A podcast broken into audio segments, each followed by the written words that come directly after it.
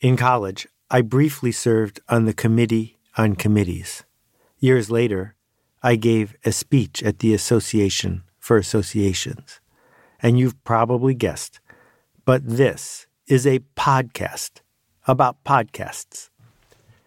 Hey, it's Seth, and this is Akimbo.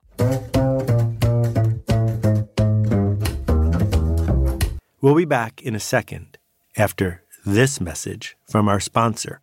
Hi, I'm Nolika Radway, host of a new podcast called Raising Rebels. As an Akimbo listener, I know you're someone who's interested in changing the culture. On Raising Rebels, we're interested in shifting the culture too.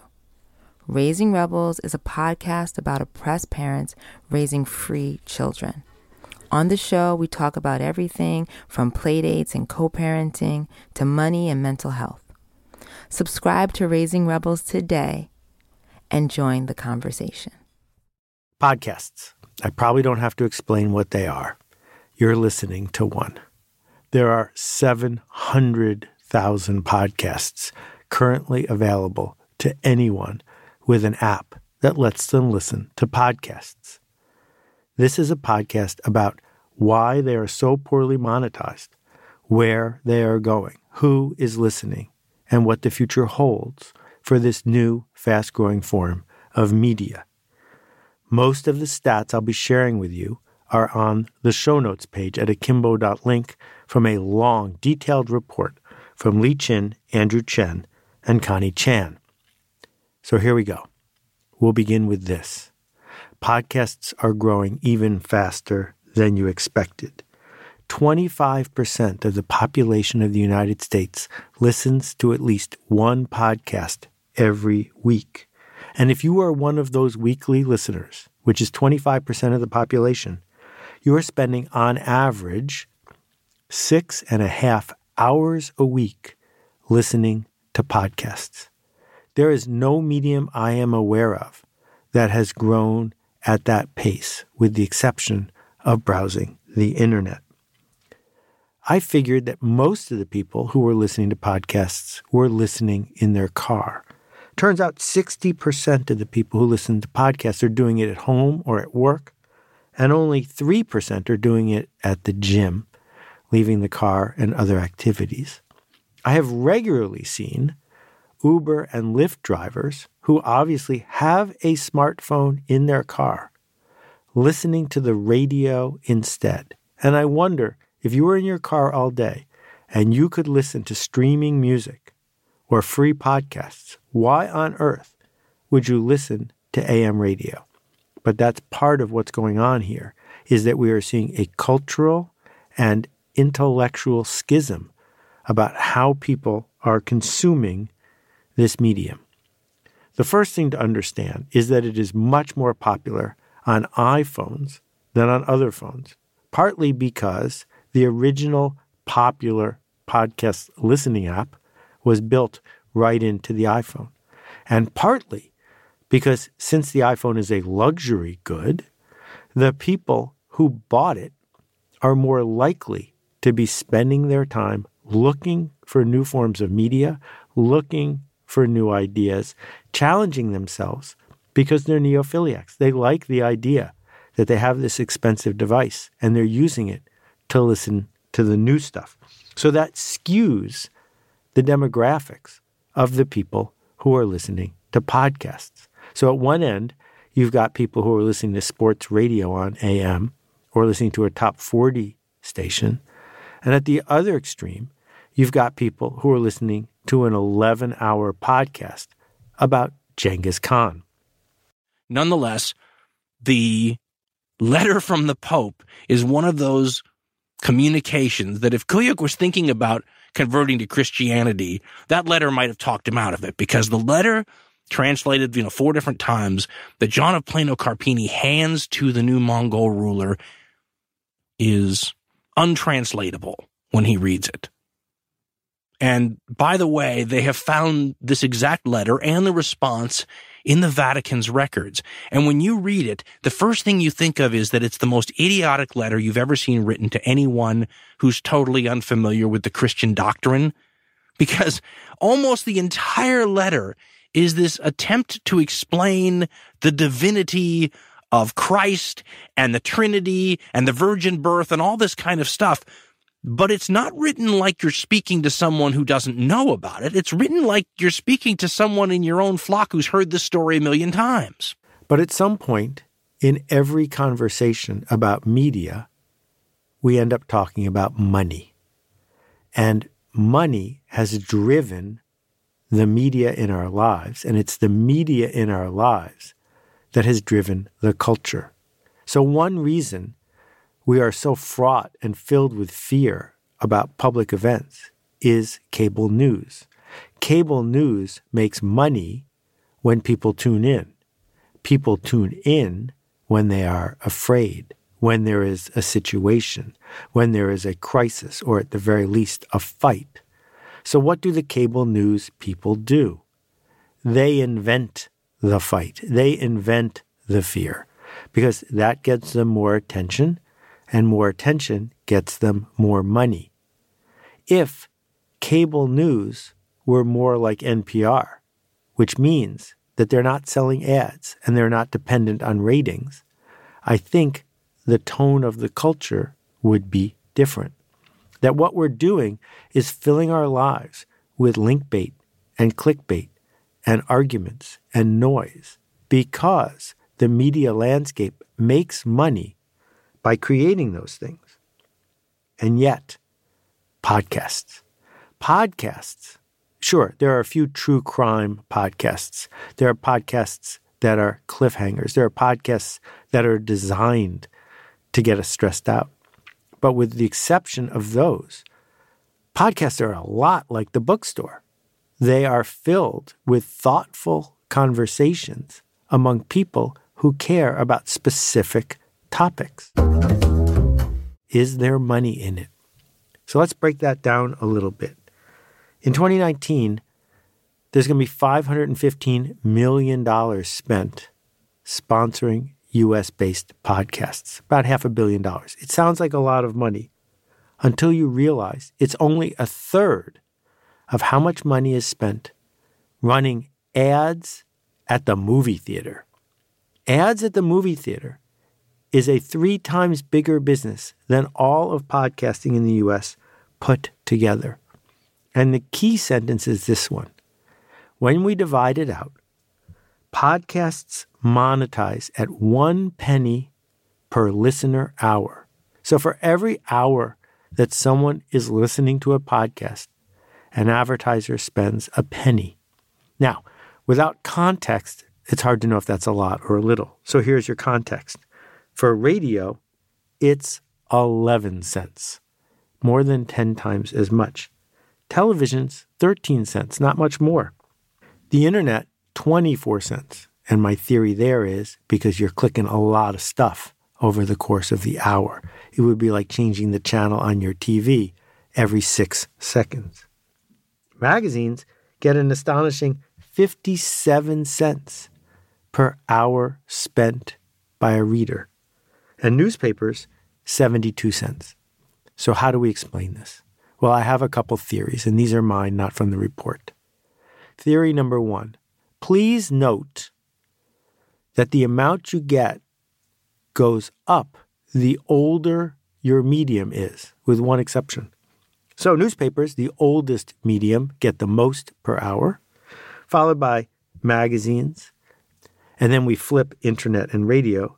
Then there's TV, and last is podcast, the new one. What this tells me is that advertising is largely sold, not bought. What this tells me is that the arc of how much you pay for advertising is how entrenched is the industry? Because the people who buy ads, with the exception of the internet, are almost never spending their own money.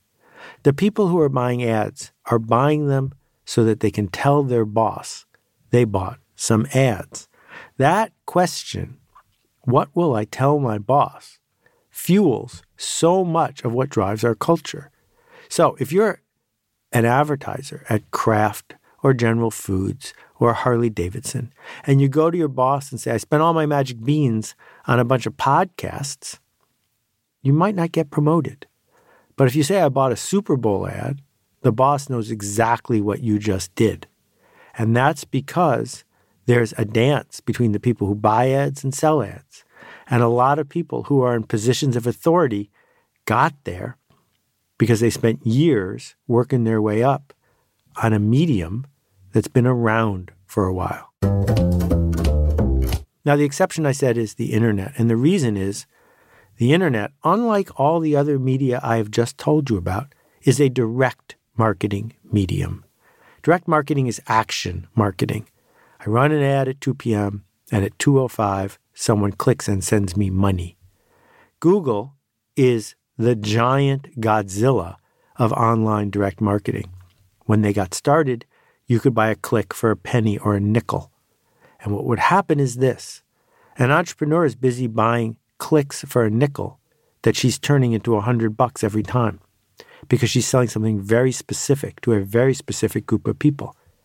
But then her competition sees what's happening because they've been busy Googling themselves. And when they Google themselves, they see the ad for their competitor.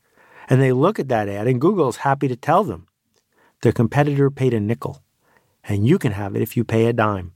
And so they pay a dime. And so the auction is on. And now there are many ads that cost 50 or $100 a click. In the current election cycle, candidates are paying between $50 and $75 to get one donation of just a dollar. They are willing to engage in that auction because it's worth it to them to win it. This is direct marketing, measured marketing. And the internet has scaled super fast because it has undermined the principle behind most other advertising. And that is the principle of we don't know which one works because it takes too long, because it's too hard to measure. That back in the 90s, when I was one of the first people selling internet advertising, we would go to ad agencies and to clients, and they would say, Well, what's your ROI? And we would say back to them, What's the ROI, the return on investment, of the TV ads you're running? Because you don't know.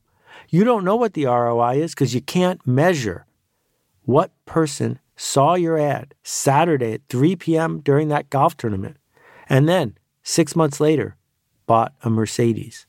It's unmeasurable. And that's where the ad marketing complex grew. That's why magazines, newspapers, TV, their ad rates are so high because all you need to do is pay a penny more than the competition which leads to the next big idea, which is really important. Except for the direct marketing of the internet, all other forms of media are based on scarcity. Only three big TV networks, only a few cable TV networks, only 20 giant magazines, only a couple newspapers in a city. What this scarcity means is that your competition can box you out you can find yourself with no share of voice. And so the psychology was we better buy this to have a presence. We need to be in Esquire and GQ and the New Yorker because if we're not, our competition will get more share of voice. And so these media platforms were organized to be perfect to sell ads in. Podcasting? Podcasting, not so much because we begin with this the internet's the first medium in history that wasn't built to make advertisers happy. We have television because we needed a place to run TV ads, not the other way around. The reason we have magazines is they were looking for a place to put magazine ads. But that's not what the internet was built for. And then the add on of podcasts, the idea that we can stuff voice through an RSS feed, that takes it to a whole new level because podcasts hard to measure and podcasts not scarce. Anybody can make a podcast. In fact, anybody should. That's why we run the podcasting fellowship at akimbo.com because having a podcast is a great idea. It clarifies your thinking. It lets you share your voice. But it is not a good way to make money. This podcast is in the top 1% of all podcasts when it comes down to its audience. The median The median podcast has 124 listeners, not 124 million, not even 124,000, 124. 124 listeners per podcast. It's estimated that more than half of all podcasts haven't had a new episode come out in months. And one of the reasons is there are 700,000 podcasts with a median listenership of 124. So, sure, the podcasts that are among the top 1% can probably make a living, but most of the other ones won't. But they will be replaced because anyone can make a podcast. And because there's so much scarcity, it is very difficult for even the larger podcasts to ratchet up their pricing because the buyer who is used to the direct marketing of the internet because that's where they lumped podcast buying is busy saying, What's your ROI? What's your click through? How do I measure? What someone needs to say to these buyers is, That's not the way most advertising works. That the advertising that got you here was brand advertising unmeasurable advertising, influential advertising in a place that wasn't noisy, places like newspapers and magazines, where you can't tell for sure it worked, but if you do it long enough, it will work. And so podcasts have these two problems no scarcity, and they're being sold to direct marketers.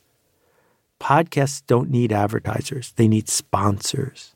They need patient, long term advertisers who understand that the podcaster is talking directly to curious, smart people who have volunteered to spend a half an hour or an hour in an intimate relationship with someone who is talking with them, not at them. And that's going to take a while.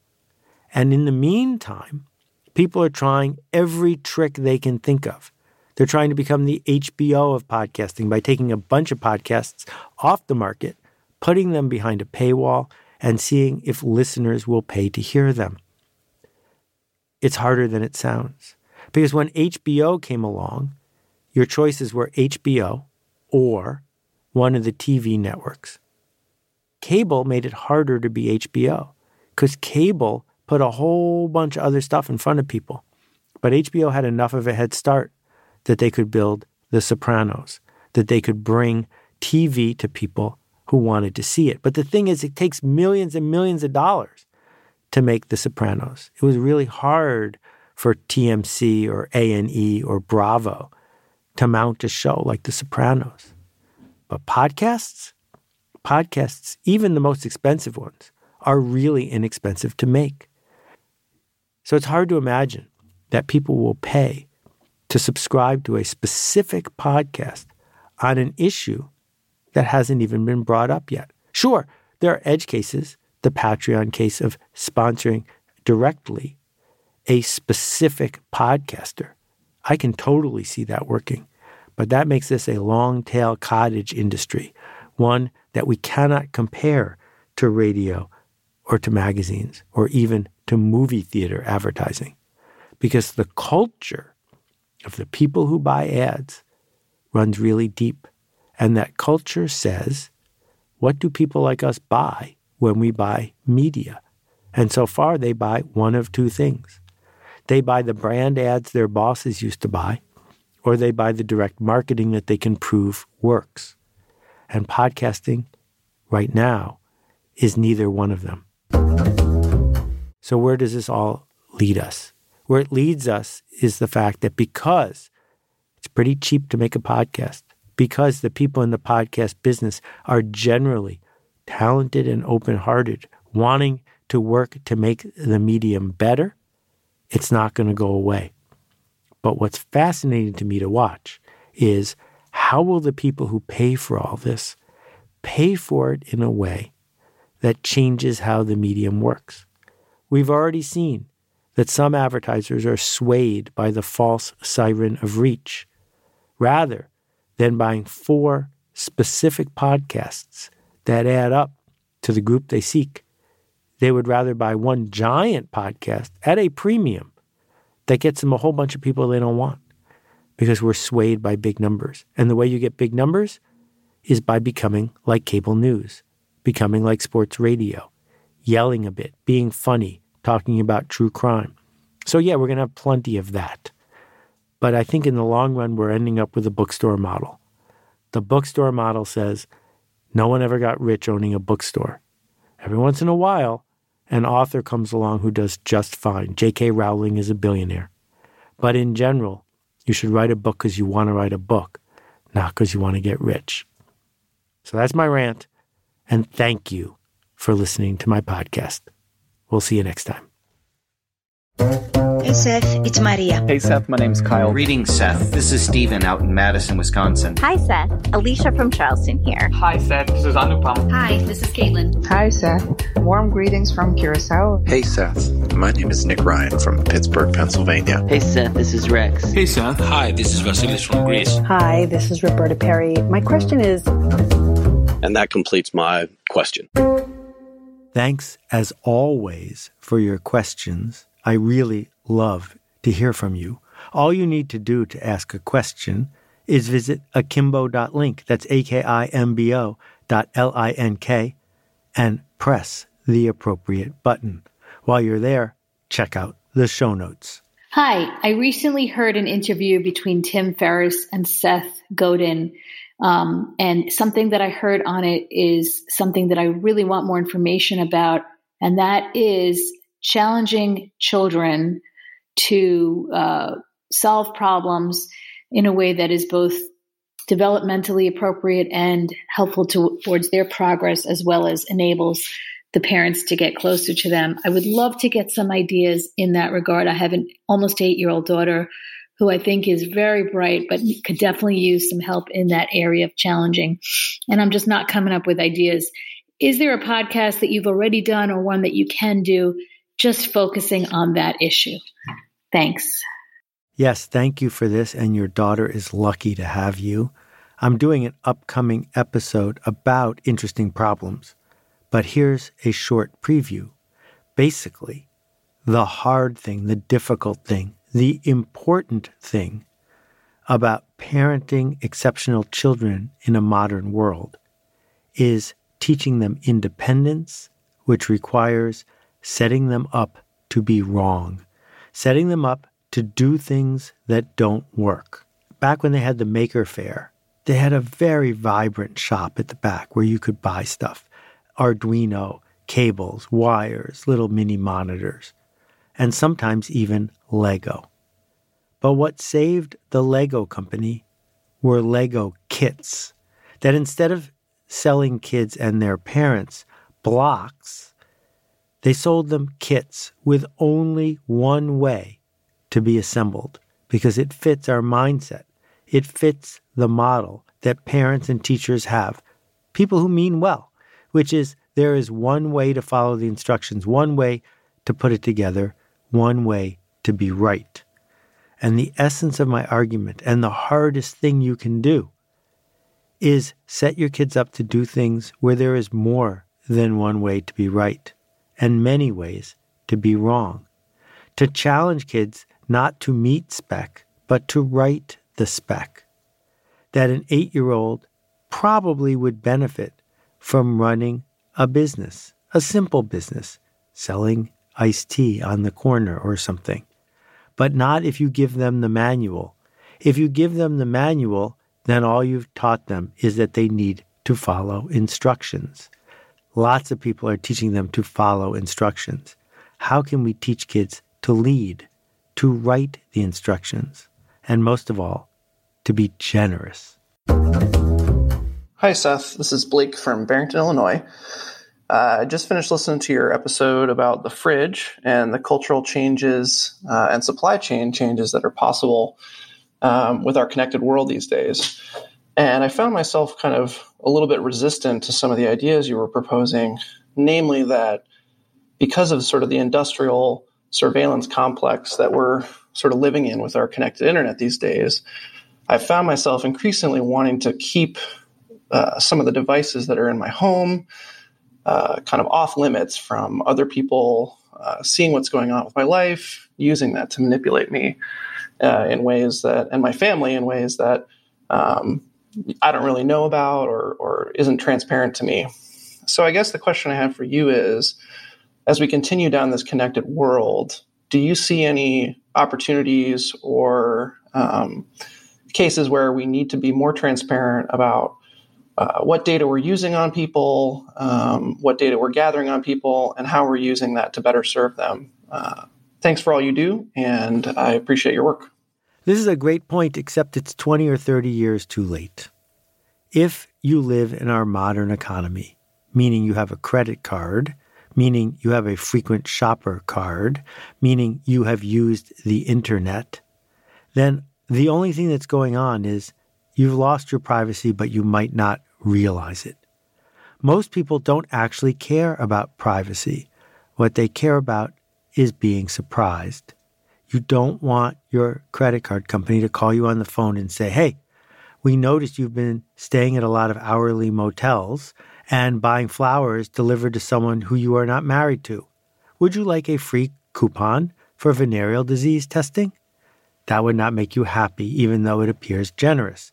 The reason it wouldn't make you happy is not because your privacy has been violated, because your credit card company has known this all along. It's because you were surprised. And so when we read the headlines about Alexa or Google Home, they're almost always about how we are upset because the promise wasn't kept.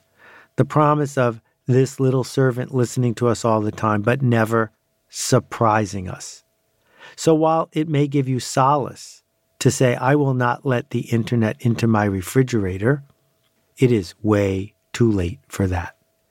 Years ago, at the dawn of this age, Walmart got caught because their algorithm figured out by surveilling people's shopping habits that a young woman was pregnant and started sending her coupons before she knew she was pregnant.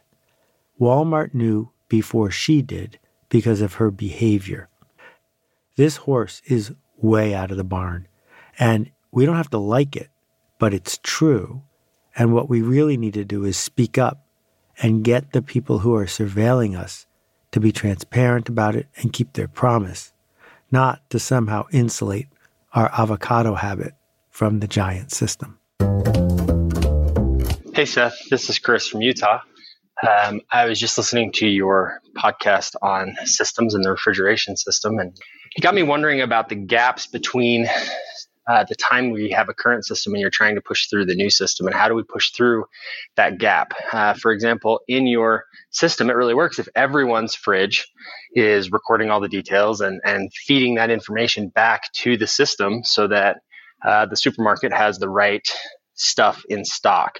How do you, what about the customers who aren't yet exposed to that system and have to go to the store and just buy the stuff that they want uh, without it kind of throws a wrench in the whole system because their their information hasn't propagated back there. Um, the other example that I might apply this idea to is self-driving cars. Self-driving cars could prove a lot of uh, safety. It could pr- improve safety in this in the system, and it could even make our lives easier. Get in the car, it takes you where you want. We could improve the system, but then you have the things outside the system, like people who don't have a self driving car. Anyway, uh, thanks, Seth. Appreciate your podcast and uh, everything you do. You've touched on something really important here, which is how systems change. The answer is they change when the minimum number of people necessary to make the new system viable is a small number. So let's think about email. At the beginning, 1%, 2%, 3% of the population had an email address. It was hardly universal. People laughed at it. I can use a stamp. I'm modern. I have a fax machine.